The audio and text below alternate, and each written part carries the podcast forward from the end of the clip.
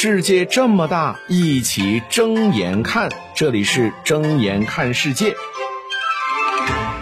世界这么大，一起睁眼看。各位好，我是尹铮铮。继续呢，世界杯时刻，我们说一说世界杯。昨天晚上到今天凌晨，一共是有四场比赛，两个小组哈，四场比赛展开这个争夺战啊。这个为了这个出线。而争夺，我们先来说一说昨天晚上十一点同时开赛的两场比赛哈，分别呢是克罗地亚对比利时，然后那边呢是加拿大对摩纳哥。我们先说一说摩纳哥哈，摩纳哥是二比一击败了加拿大，小组头名出现啊。这场比赛其实我觉得踢得非常简单，加拿大呢真的就是是不是放弃了呢？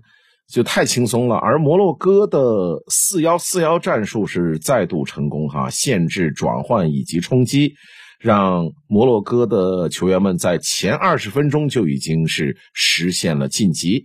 而我想说的是什么呢？我想说的是，摩洛哥现在无疑已经是成为了本届世界杯上的黑马。那他为什么会成为黑马呢？呃，很多的时候，我们看到一支球队，或者说在职场上看到一个人突然冒尖冒了起来，实际上都是厚积薄发的结果。你只看到他挥这一剑，技惊四座，但是你没有看到他有可能为了练这一剑而苦练了十年。摩洛哥这支球队啊，这个国家。他呢，联赛已经有六十六年的历史了，但是他身为一个很小的国家，却拥有两百三十多支球队，这就是他成为黑马的基础。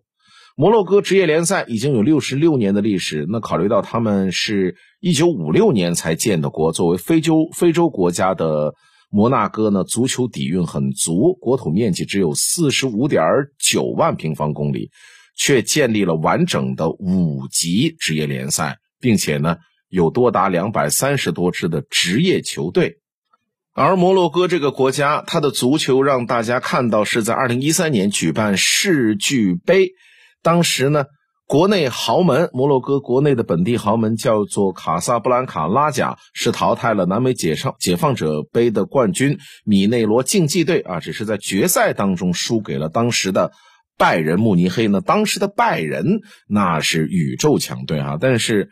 摩洛哥的足球，大家就已经看到了，哎，在这个世界舞台上看到它了。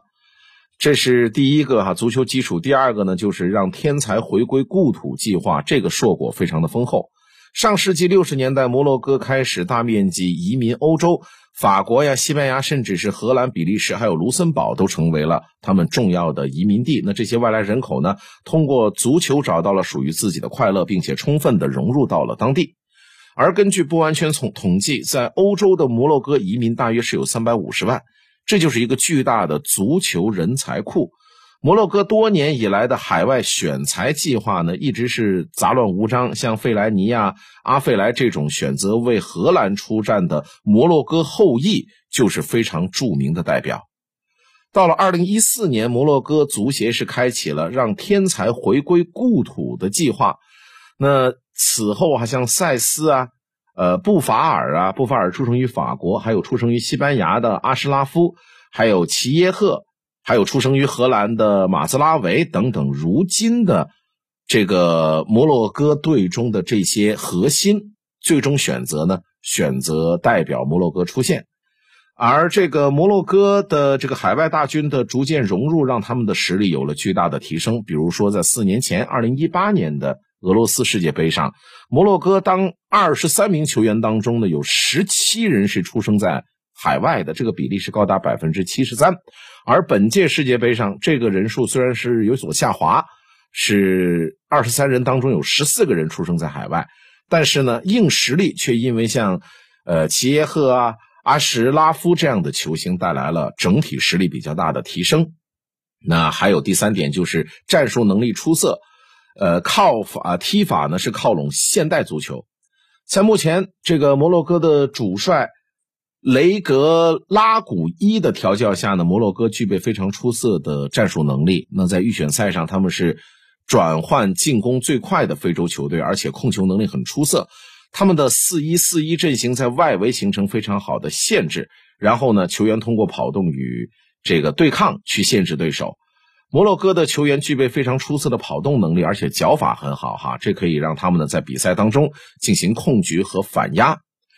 对阵克罗地亚，他们把莫德里奇领衔的克罗地亚队的这个进攻啊限制的很死。那对阵比利时的时候，他们是直接打爆了欧洲红魔。那最后一战对阵加拿大，二十分钟就二比零锁定胜局。可惜的是丢了一个乌龙球哈，没有办法跟巴西一样成为目前。世界杯上零失球的球队，那就这样，三十六年之后，摩洛哥再度进入到了淘汰赛的阶段。这个同时也是一九九八年以来第一支以小组头名出现的非洲球队哈。所以说，这个摩洛哥队一度呢，其实也是非洲之光，只是呢，呃，各种各样的原因吧，然后有些没落。现在呢，我们看到这支队呢重新崛起了。睁眼看世界，世界这么大，一起睁眼看。感谢收听。